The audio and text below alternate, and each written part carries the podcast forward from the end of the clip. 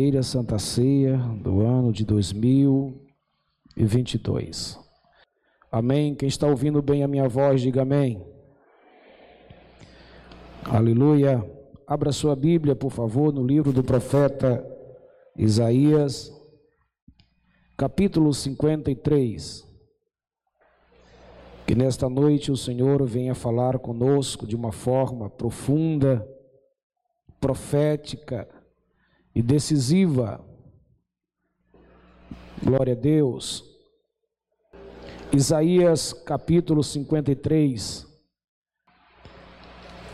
Isaías capítulo 53, versos 1 a 5. Cantamos canções ao Senhor, salmodiamos ao Senhor e agora Vamos ouvir o Senhor falar conosco. Faça desse culto de Santa Ceia e do culto de domingo, todos vocês que não, não podem estar na semana, em virtude dos trabalhos, das atividades, faça desse culto o melhor culto da sua vida. Abasteça o tanque para você caminhar a semana toda. Nós estamos vivendo momentos delicados da humanidade e que Deus está nos dando ainda a oportunidade de crescermos espiritualmente como igreja do Senhor. Os dias estão contados, os dias estão findos, e nós, como cristãos que servimos ao Senhor, nós não podemos vacilar. Aproveite cada expressão, cada palavra cada frase, cada texto, contexto falado, pregado, ensinado. Aplique em sua vida para você crescer. Que o ano de 2022 seja um ano de crescimento. Quem achou, confirma com amém. Quem creu em nossa pregação e a quem foi revelado o braço do Senhor, porque foi subindo como renovo perante ele e como raiz de uma terra seca, não tinha aparência nem formosura. Olhamos, mas nenhuma beleza havia que nos agradasse. Era desprezado, o mais rejeitado entre os homens, homens de dores, e que sabe o que é padecer, e como um de quem os homens escondem o rosto era desprezado e dele não fizeram caso. Certamente ele tomou sobre si as nossas enfermidades e as nossas dores, levou sobre si, e nós o reputávamos por aflito, ferido de Deus e oprimido, mas ele foi traspassado pelas nossas transgressões e moído pelas nossas iniquidades. O castigo que nos traz a paz estava sobre ele, e pelas suas pisaduras fomos sarados. Fecha os olhos, Deus, nós te glorificamos. Somos carentes do Senhor, carentes do teu perdão, carentes da tua misericórdia, carentes, ó Pai, da tua renovação, do teu poder, da tua graça carentes do teu toque, da sua direção. Envolva-nos na tua presença, Senhor. Que este ambiente seja tomado pela presença inexorável do Senhor. Fala aos nossos corações, fala a nossa mente, tira de nós as toxinas que não conseguimos tirar do cansaço, da tristeza, da depressão, da angústia, do medo e venha transformar a tua igreja nesta noite. Que o Senhor abra o céu sobre nós e caia sobre nós uma unção de cura, Senhor, curando todas as enfermidades, enfermidades do corpo, enfermidades biológicas, enfermidades da alma, enfermidades do espírito, Senhor. Ministra a tua palavra em nós nesta noite. Ministra, ao Deus, o teu poder sobre a tua igreja e que o nome de Jesus seja mais uma vez glorificados neste lugar. E a igreja do Senhor diz: Amém. Glória a Deus.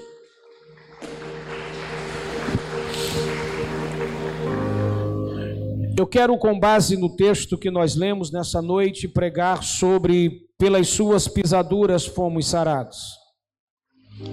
O próprio texto cuida de nos dar o tema. Tema este que precisa ser voltado a ser ministrado nos altares da igreja. Em muitos lugares, a mensagem do Evangelho, a mensagem da cruz, a mensagem do sangue, está escassa, sobra muitas vitórias, muitas conquistas, sobra muito vislumbre humano, reconhecimentos humanos e falta a mensagem do Calvário. O capítulo 53 de Isaías é uma visão profética do sofrimento do Messias que é Cristo Jesus. Desde o seu nascer, desde a sua manifestação da eternidade à terra, o sofrimento e a sua morte estão entrelaçados no texto que nós lemos. Não sei se você pegou a visão, mas parece que o capítulo 53 foi escrito debaixo da cruz. Parece que o profeta Isaías estava sentado no Gólgota à sombra da cruz, escrevendo esta realidade tão forte, tão brutal, diante dos nossos olhos. Não houve uma parte no corpo de Cristo que não houvesse ferida, que não houvesse marca. Todo o seu corpo vertia sangue, da cabeça aos pés, e dos pés à cabeça. Quando a Bíblia diz pisaduras, está falando de feridas, de chagas, está falando de dores insuportáveis. E essas feridas de Jesus, ela tem significado extraordinário para mim e para você. Significado este que nos trouxe perdão de pecado nos trouxeram cura, paz e salvação. Pelas suas pisaduras fomos, não seremos, já fomos sarados. Você pode dizer para duas pessoas, pelo menos diga: fique em paz, você já foi sarado pelo Senhor. Você só precisa compreender, você só precisa cair na real, você só precisa entender a revelação de Deus. Olhe para mim, deixa eu te dizer uma verdade dura. Não existe cristianismo sem dor. Não existe cristianismo sem feridas. Não existe cristianismo sem sofrimento. Não existe cristianismo sem lágrimas. Não existe cristianismo sem gemido. Cristianismo que não gera dor, que não gera feridas, que não gera sofrimento não é cristianismo. Se somos cristãos, saímos da raiz da palavra Cristo. E se somos filhos dele, se somos partido dele, original dele, na salvação por ele, todos nós sofreremos na terra. Mas é gostoso sofrer por causa de Jesus porque sobre este sofrimento está grande galardão, avultado galardão para a minha vida e para a sua vida. Não sei se você entende isso, mas todo o sofrimento que lhe é posto por causa do nome de Jesus está sendo acrescentado na eternidade sobre a sua história um grande galardão. A nossa geração precisa ser transportada para o Calvário, para o Gólgota e sentir as dores de Cristo. Nós temos este esta liturgia em nossa igreja de todo mês nós fazermos esta viagem. Nós não podemos esquecer o que ele foi, o que ele é, o que ele significa. Nós não podemos esquecer porque ele veio à terra, porque ele nasceu como menino, porque ele foi nos dado como filho. Nós não podemos esquecer porque o Verbo se fez carne, porque ele veio sobre a terra, porque ele sofreu por nós. Nós não podemos esquecer seu sofrimento, cada detalhe, não. Nós precisamos estar vivendo isto sempre. A Bíblia diz que é uma memória inesquecível para a igreja de Jesus. E todas as vezes que nós fazemos esta viagem, todas as vezes que nós lembramos, todas as vezes que nós trazemos à memória a pessoa de Cristo, a sua vida, as suas verdades, nós vamos nos transformando dia após dia parecido com Ele. Você entende isso? Diga amém. Agora, o que as pisaduras de Cristo fez por mim e por você? A primeira coisa que as pisaduras de Cristo fez por mim e por você foi que ela nos curou da maior doença incurável, o pecado. A Bíblia diz no verso 5 que Cristo foi traspassado pelas nossas transgressões, Ele foi moído pelas nossas iniquidades. A Bíblia diz que a Deus agradou triturá-lo, moê-lo, espremê-lo. A maior doença do mundo não é Covid-19, não é o câncer, não é a depressão, é o pecado.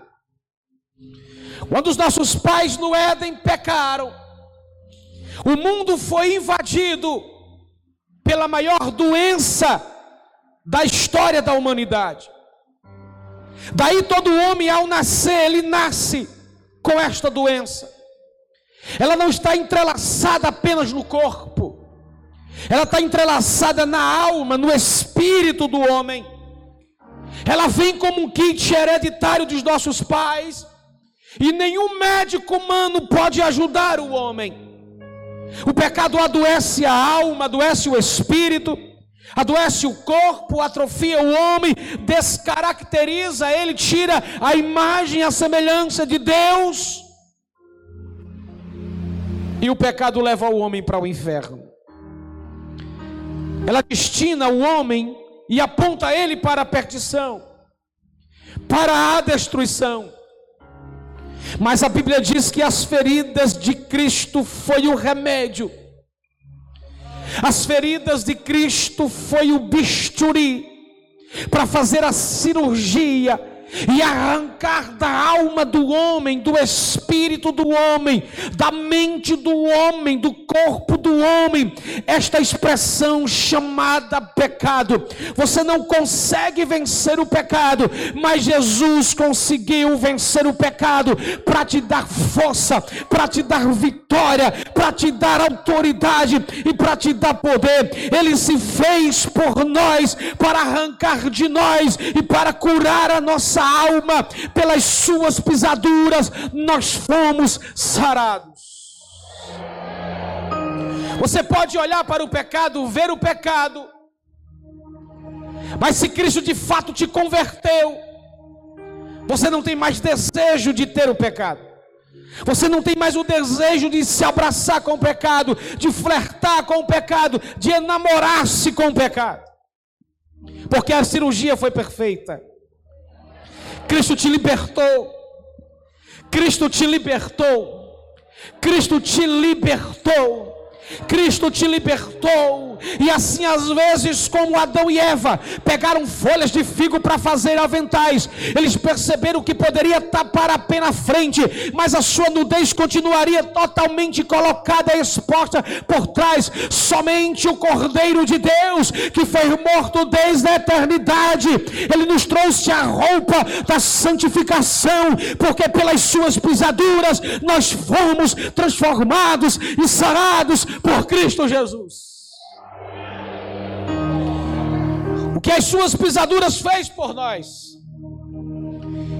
Em segundo lugar, ela nos deu o médico que nunca falha. No verso 4, a Bíblia diz que Cristo toma todas as enfermidades, dores e mazelas e coloca sobre os seus ombros. Diga: O meu Jesus pegou tudo, todas as doenças, todas as mazelas, todas as epidemias, pegou todas as coisas e colocou sobre os seus ombros, colocou sobre a cruz. Ela se tornou tão pesada Todas as doenças e mazelas, deformidade da humanidade, estava naquela cruz do meio. Não era cruz da direita ou da esquerda. Jesus não é de direita e não é de esquerda. Jesus é do centro. Sobre aquela cruz do meio estava toda maldição, estava todo pecado, toda iniquidade, toda deformidade, toda anomalia. Mas ele pegou e disse: Põe sobre os meus ombros, eu vou subir naquele calvário e vou enterrar a espada na cabeça de Satanás para vencer por causa da minha igreja.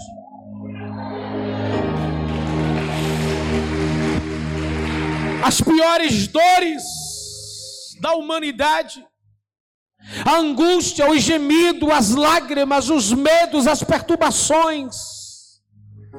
Ele viu naquele cálice do Getsemane, quando ele foi espremido, como homem, o seu corpo não suporta. Como Deus, ele vê por antecipação o gemido da humanidade. E ele percebe que o peso que estava para sobre ele esmagaria a humanidade. Seu corpo fica trêmulo, fica cansado, fica frágil. Há um estresse extraordinário sobre sua mente, sobre o seu corpo, a ponto do seu suor se transformar em sangue. Ele viu por antecipação ali. Ele foi esmagado como a oliveira de Deus mas como médico de Deus, Ele nos tratou, Ele transformou cada parte de nossa história, Ele nos receitou, Ele nos curou, Ele nos aliviou, Ele nos restaurou. As feridas dos cravos das mãos de Cristo foram preço da cirurgia feito em nós. Você não está aqui porque você é bonito, bonita. Não estar aqui porque tem dinheiro, porque você tem inteligência. Não está aqui porque você tem saúde. Não está aqui porque você é alguma coisa. Você só está nesta noite aqui porque os médicos dos médicos disse está no meio da pandemia, mas eu garanto sua caminhada. Está no meio uma epidemia, mas eu garanto a tua ida, a tua vinda, a tua subida e a tua descida.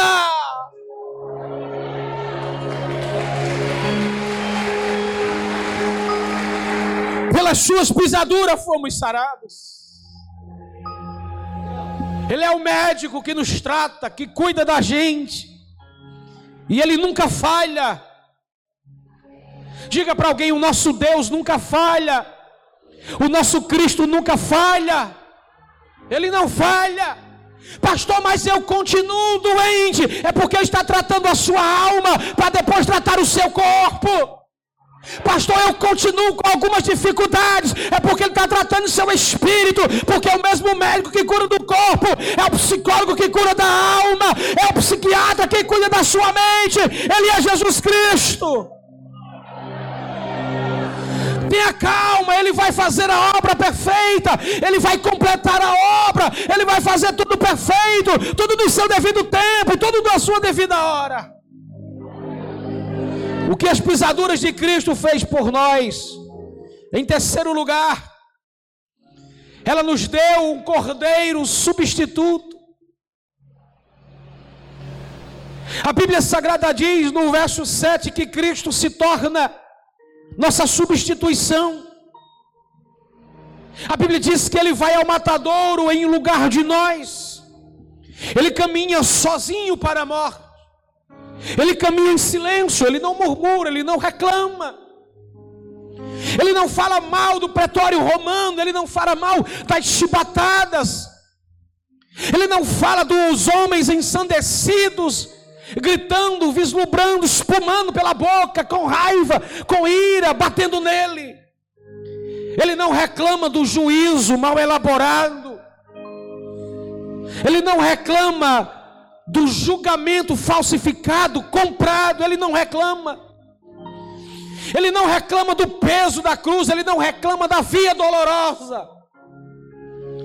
Quem deveria morrer naquela cruz era Barrabás. O nome Barrabás significa filho do pai. Barrabás era eu e você. Nós éramos Barrabás que estávamos na vida e vivíamos jogados, praticando toda sorte de delito e pecado. Nós somos representados na Bíblia por Barrabás. A Bíblia diz que Cristo entra em cena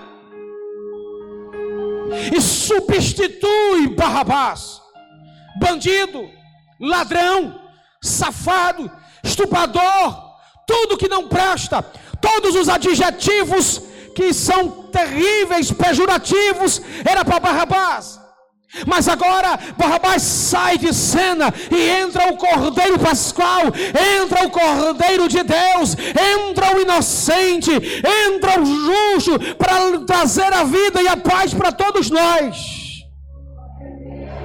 Coloca o peso sobre ele, o peso que era meu e era seu, o peso dos nossos erros, dos nossos pecados, das nossas murmurações, das nossas consequências das nossas peripécias. Ele vai sofrendo peso. Ele enfrenta uma via dolorosa. Ele percorre 42 quilômetros até chegar no Calvário. O nosso Cristo vai cansado, vai frágil, vai com fome, vai com sede, já está pálido, já está sofrido, já está vazio, já não há tanto sangue sobre ele. Ele vai sofrendo, vai indo, vai caindo, vai levantando, vai caindo, vai levantando, ele está sofrendo.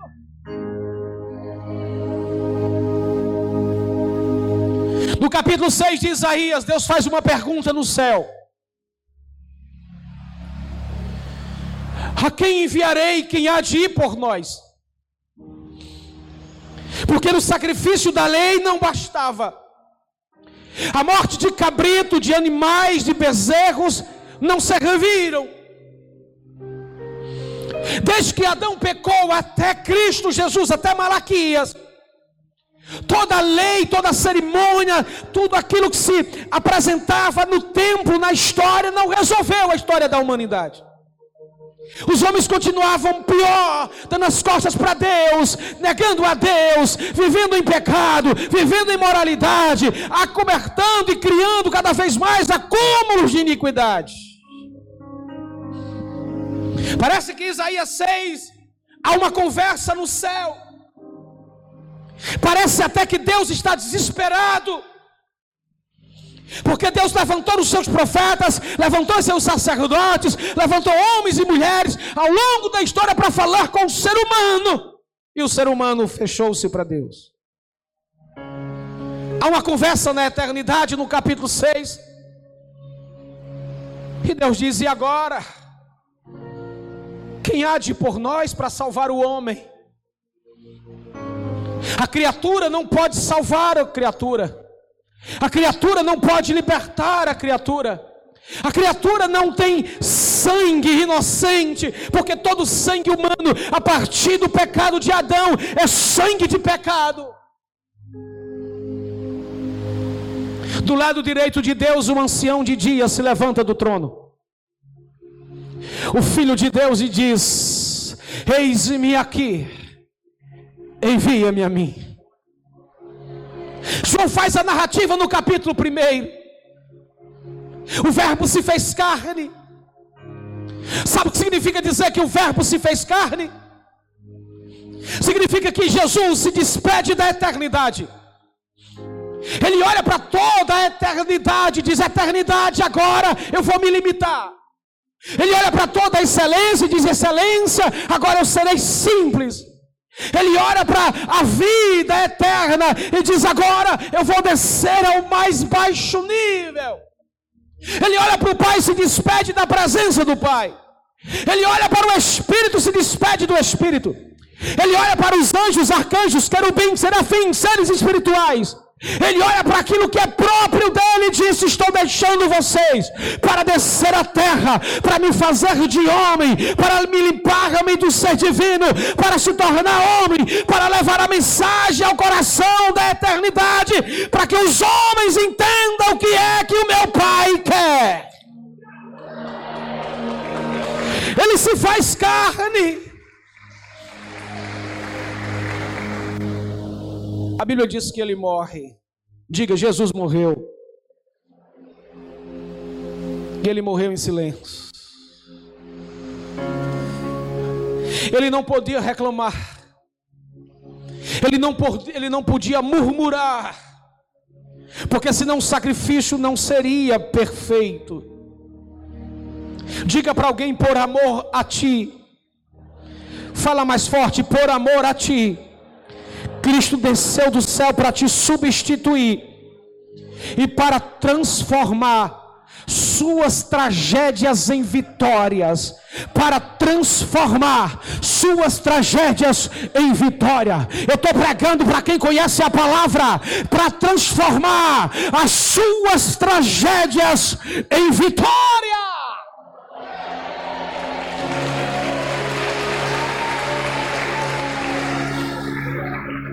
O que as pisaduras de Cristo fez por nós em quarto lugar? Nos deu um pastor supremo. No verso de número 6, Cristo se torna nosso pastor supremo. Porque todos nós andávamos perdidos, desgarrados. Ou talvez muitos de nós ainda continuam andando sem pastor, sem direção, desgarrado não ama a palavra, não ama Cristo, não quer nenhuma responsabilidade com Ele. A humanidade sem Deus continua caminhando a passos largos para o inferno. O seu destino é abismo e destruição. Cristo entra em cena como pastor. E todo pastor tem cajado e tem vara. Diga para alguém: todo pastor tem cajado e tem vara. O cajado te orienta, mas a vara te disciplina. O cajado mostra o caminho, mas a vara bate no teu lombo. O cajado é para te doutrinar, mas a vara é para te punir para que você não caia à beira do abismo. Então Cristo é o pastor que direciona as suas ovelhas pelo caminho da verdade. Cristo é o pastor que cuida, que alimenta, que restaura, que orienta, que apacenta o seu povo. E esse Cristo é supremo, ele é eterno. Deixa eu dizer uma verdade dura para você. Talvez você não tenha tudo o que você deseja, mas você tem tudo o que é suficiente para você viver. Você pode dizer para alguém: você tem tudo, você talvez não tenha tudo o que deseja, mas tem suficiente para viver. Você tem o suficiente para viver. Salmo 23: O Senhor é o meu pastor, nada me falta. Se nada te falta, por que, você continua murmurando ainda? Porque você não o reconheceu como pastor, você não o reconheceu como Senhor. Você não o reconheceu como Salvador, você apenas o conhece como alguém que te dá uma bênção. E deixa eu te dizer uma coisa: verdade dura para a sua vida. É melhor ter o abençoador do que a bênção, é melhor ter o médico do que ter a cura, é melhor ter o padeiro do que ter o pão, porque ter o pão ele vai embora, a cura passa. Deixa eu te dizer: é melhor ter Jesus vivo dentro de você porque se ele fizer, Deus, se não fizer, continua sendo Deus. É melhor você entender que é Ele que cuida de você, de sua casa, de sua família. Não, não é você que ganha dinheiro, é a saúde que Ele te dá, que faz você sair de casa para você trabalhar, para você ganhar dinheiro e trazer pão para sua casa. Não é a sua inteligência, não é a sua perspicácia, não é a sua força, é o Espírito do Senhor dentro de você, dizendo: se está acordando, é porque eu estou com você, se está de pé, é porque a minha misericórdia está sendo renovada em sua vida. Você talvez não tenha tudo o que deseja, mas tem o suficiente para viver. Cristo sabe cuidar de você.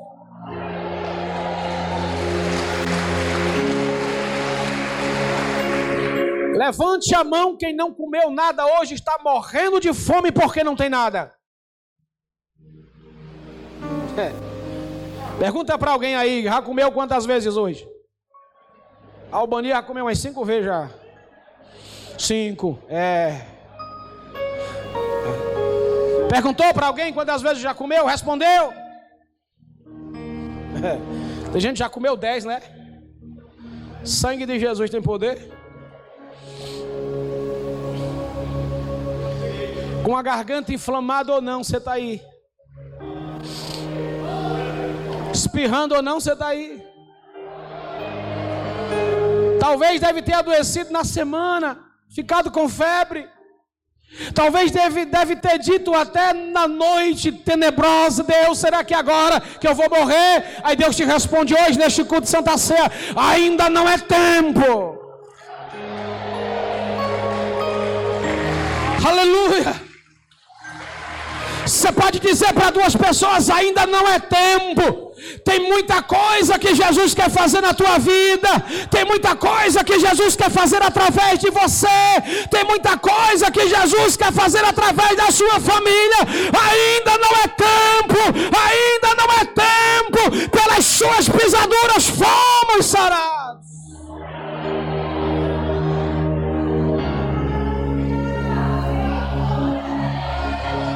Vai dar glória está difícil?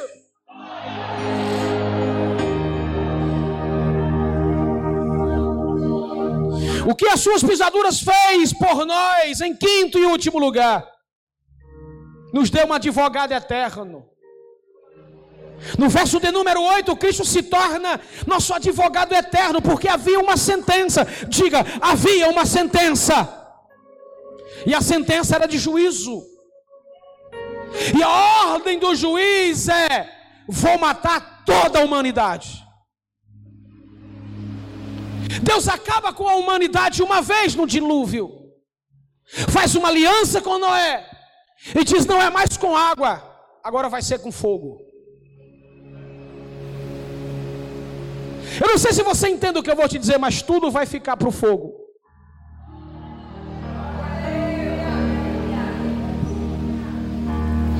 Tudo vai se acabar em cinzas e pó.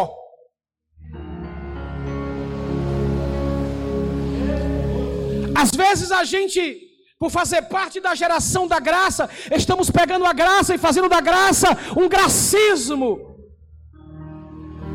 Pegando nossas responsabilidades, colocando de lado. E Deus dizendo: vai terminar em pó. O pecado vem, aparece, olha para a humanidade porque o pecado é um crime direto, agressivo, vulgar, imoral que ataca a santidade de Deus. Quando alguém peca, está dizendo para Deus: o Senhor não presta. Eu não ligo para a lei, eu não ligo para a palavra, eu não ligo para o Senhor. Pouco me importa a tua Bíblia, pouco me importa a lei, pouco me importa a crença, pouco me importa a espiritualidade. A palavra pecado significa desviar o alvo. Quando nós pecamos, nós damos as costas para Deus e caminhamos rumo ao mundo, rumo à indecência, rumo à imoralidade, rumo ao abismo. Toda humanidade estava sentenciada ao abismo. A Bíblia diz: todos pecaram e destituídos ficaram da glória de Deus. Toda a humanidade estava um laço só, jogada ao abismo. Isaías 6 é a revelação mais profunda de Deus. Não tem ninguém que vá por nós. Jesus entra em cena de novo.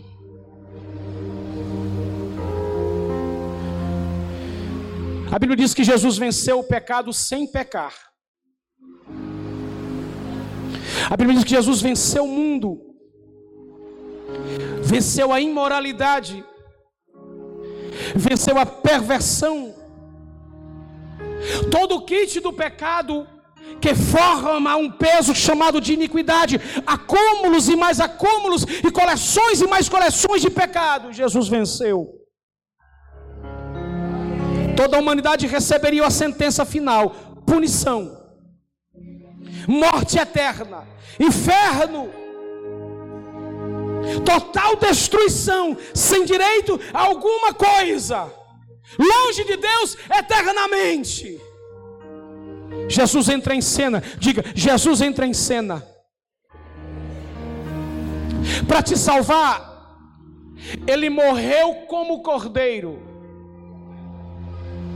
mas para te defender, ele não vem mais como cordeiro. A Bíblia diz que vem alguém da linhagem de Judá. Alguém diz que vem da linhagem de Jessé. E alguém disse que ele vem da, da, da, linhagem de Davi. E quem é ele? Ele é o leão da tribo de Judá.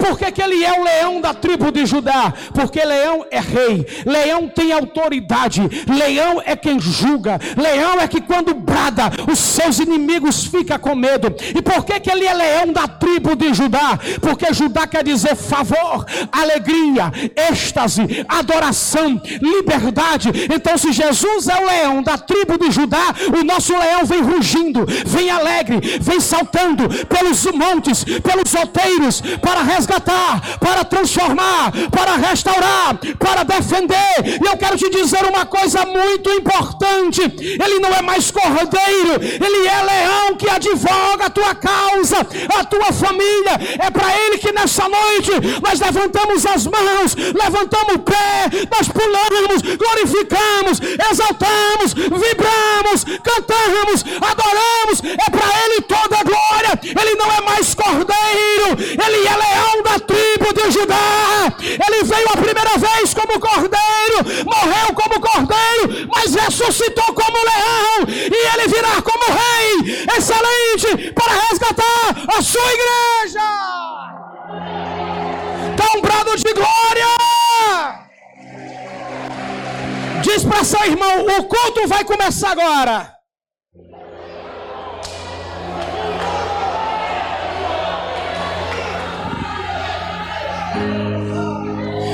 Existem três coisas, três certezas que Cristo nos dá.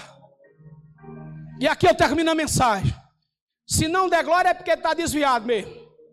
Vai aceitar Jesus hoje. Qual é a primeira certeza que Cristo nos dá? Diga para seu irmão, mas diga com raiva: a tua causa não está perdida.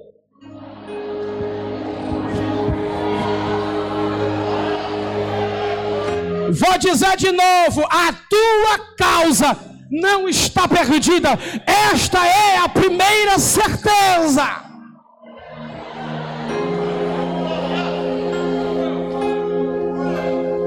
Teve gente que passou a semana esperando Deus falar isso.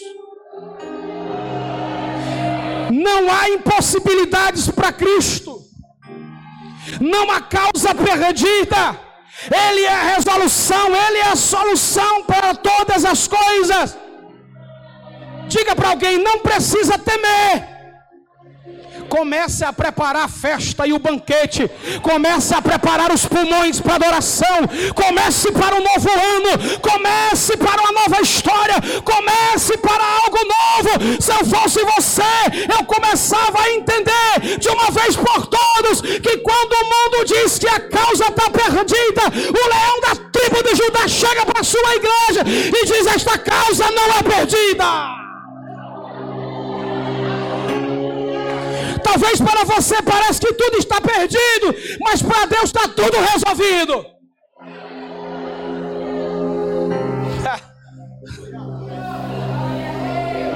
Você olha para o cenário e diz: agora acabou, agora, agora, agora. Não, agora, agora, agora, agora, agora. Quando você dá as costas, que hora já é outro cenário. Irmãos, Deus gosta de mudar o cenário. Vou dizer devagar. Deus gosta de nos surpreender mudando o cenário. A tua causa não está perdida. Você pode dizer para alguém: não está perdida a tua causa. Agora dá uma chacoalhada nesse crente e diz: Deus vai te surpreender esses dias. Mas fala como profeta, cadê a autoridade? Diz: Deus vai te surpreender esses dias. Deus vai te surpreender estes dias. Ei! Ei, mulher, lembra daquela causa da justiça. Deus está me dizendo que esta semana o juiz vai colocar a mão naquela gaveta, vai puxar e vai assinar, porque o anjo vai dizer para ele: assina, assina, porque foi o leão da tribo de Judá que mandou. Dá um brado de glória.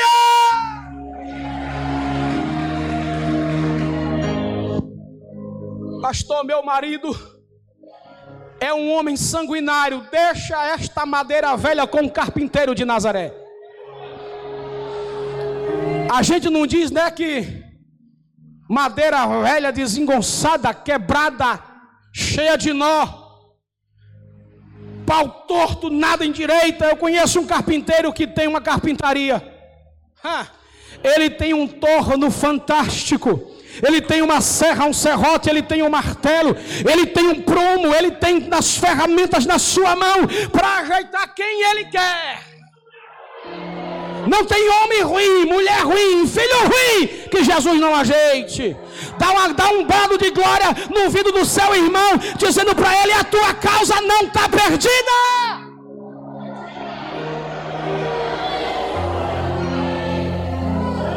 Pastor que grita tem que ensinar o povo a gritar.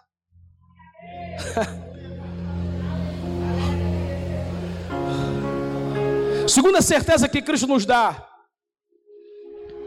é que tudo em nossa vida tem um propósito divino. Diga tudo. Tudo em sua história, tudo em torno de você, tudo em você, dentro de você, tem um propósito divino. A tua vida não é algo sem sentido. Tua vida tem sentido. Ela não está desgovernada. Talvez você não entenda algumas coisas. Mas tudo o que está acontecendo tem um propósito. Tudo tem um propósito, tudo tem um propósito. E há um tempo determinado para cada propósito. Você não entende hoje. Jesus pregava para os discípulos, eles não entendiam. E Jesus disse: Pedro, tu não sabes o que eu estou fazendo agora, vai saber depois.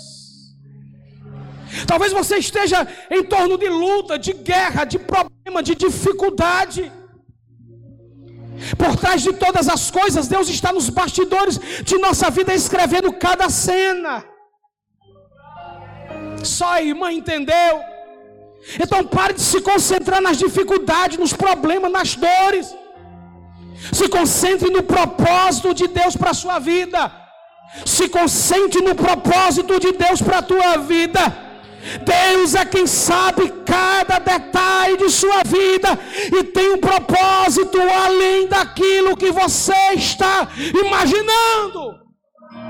Você já pode ter decretado e dizer: Eu vou parar, eu vou entregar, eu vou desistir, eu não quero mais. A minha alma continua cansada, continua doente. Mas eu quero te dizer que quem manda na tua vida não é você, quem manda no teu nariz não é você, quem manda na tua família não é você, quem manda na tua história é aquele que deu a vida por você. Aleluia! Terceiro e último lugar. Qual é a terceira certeza que Cristo nos dá? Diga para você mesmo que tudo está no controle do Pai.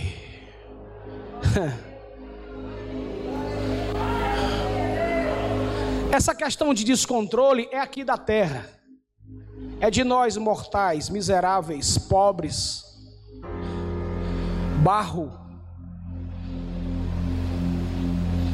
Limitados. Não há nada fora do lugar.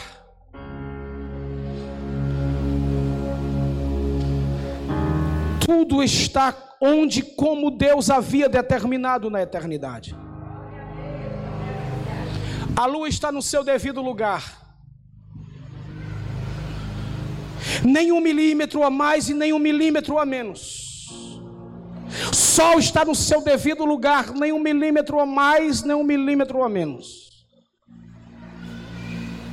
Alguém um dia me perguntou na faculdade, pastor, onde Deus está na África e na fome? Onde Deus está na miséria dos homens que estão acontecendo, nas catástrofes do mundo e do planeta, nos descontroles da humanidade. Eu disse: está no mesmo canto que ele sempre esteve no trono. Tudo o que está acontecendo na terra dos mortais, toda destruição, isto não é um problema de Deus, isto é um problema do homem que se desviou de Deus. Isso significa que quando você sai um milímetro de Deus, da direção de Deus, para lá ou para cá, você está fadado à destruição. Deus continua no trono, no controle de todas as coisas. Escute isso: os descontroles humanos não saíram do controle de Deus, as perturbações humanas não saíram e não fizeram Deus ficar perturbado. Deus não está roendo as unhas, preocupado com o planeta, com pandemia, com epidemias e com problemas. Não! Tudo isso já estava escrito aqui.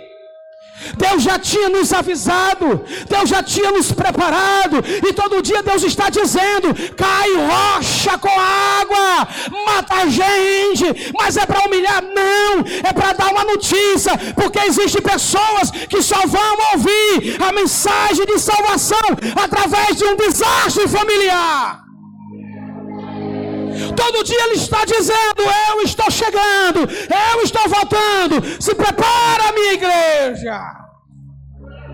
Deixa eu te dizer algo.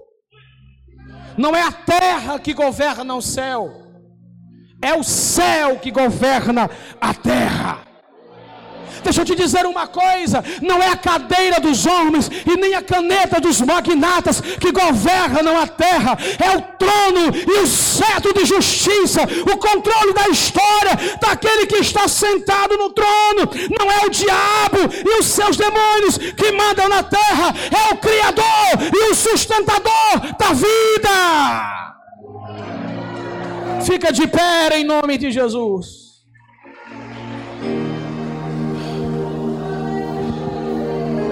Diga comigo, com pouco e com muito, rico ou pobre, alto ou baixo, gordo ou magro, estamos aqui para adorar o Senhor. Diga comigo, pelas suas pisaduras fomos sarados.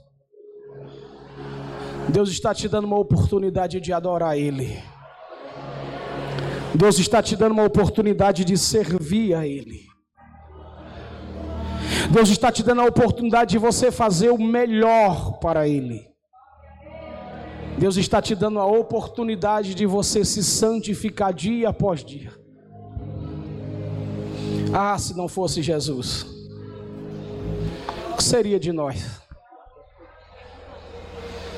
Ah, se não fosse Jesus, o que seria de sua família? Olhe para mim, gente. Há tantas pessoas perdidas nesta hora no mundo. Há tantos países se despedaçando em tragédias. Há tantos lugares em desespero nesse instante.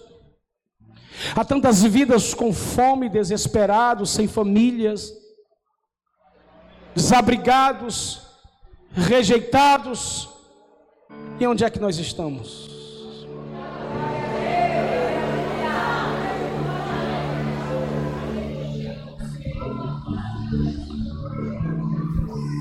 Onde é que você está agora?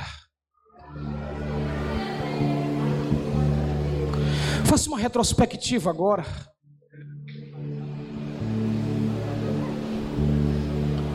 Talvez você esteja aqui muito fraco, muito fraca, dizendo: Deus, eu não tenho força de mim mesmo. É nesse momento que a graça de Deus se aproxima de você e te fortalece. Quantas santas ceias o ano passado você deixou de estar aqui por causa de alguma coisa? Por causa de alguma proposta indecente, por causa de algum projeto humano? Quando você deveria deixar todas as coisas por causa da ceia, por causa da aliança do Senhor. Quantas pessoas entrou nessa noite aqui dizendo para Deus: Eu vou desistir. É meu último culto. É a última mensagem. E o Espírito Santo te disse: não é tempo de desistência. Não é tempo de parar. Não é tempo de pular do barco, não é tempo de estagnar. Não é tempo de recuar. O timoneiro do barco é Cristo. O timão está sobre suas mãos. Dizendo para mim, para você hoje, não afunda. Não afunda. Não afunda. Ele venceu para que eu e você pudéssemos estar hoje neste culto e doar para Ele a nossa vida. Doar todo o nosso ser, doar para Ele o nosso dom, doar para Ele a nossa força, a nossa inteligência. O que você é, o que você faz, o que você tem, é dele. Glória! O salmista disse: todos, ou todo aquele que tiver fôlego, todo aquele que respirar, faz um culto para ele. Glória!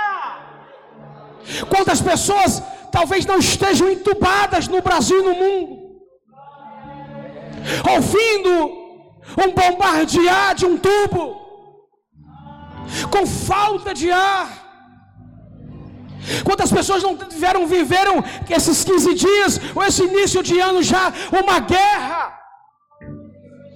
Está vivo agora, está de pé, está com saúde, está se mexendo, está falando, está respirando, está se alimentando, está saindo para trabalhar, está saindo para comprar e por que é que você poupa esforço para Deus?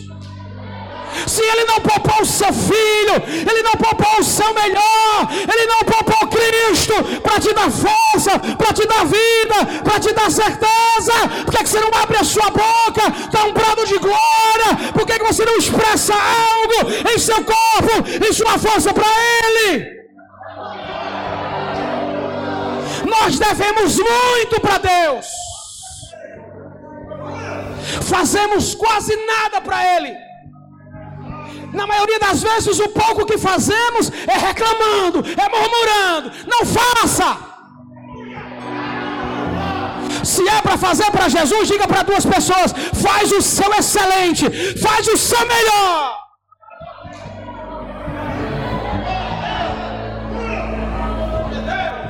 Fica tranquilo. Você pode dar uma balançada aí alguém e dizer: fica tranquilo, fica tranquilo, fica tranquilo. Tudo que para você está fora do lugar, Deus vai colocar no lugar. Ele vai trazer aquele marido, vai trazer aquela esposa, vai converter aquele filho, vai transformar aquele patrão. Se prepara, porque pelas suas pisaduras, Deus está fazendo um milagre.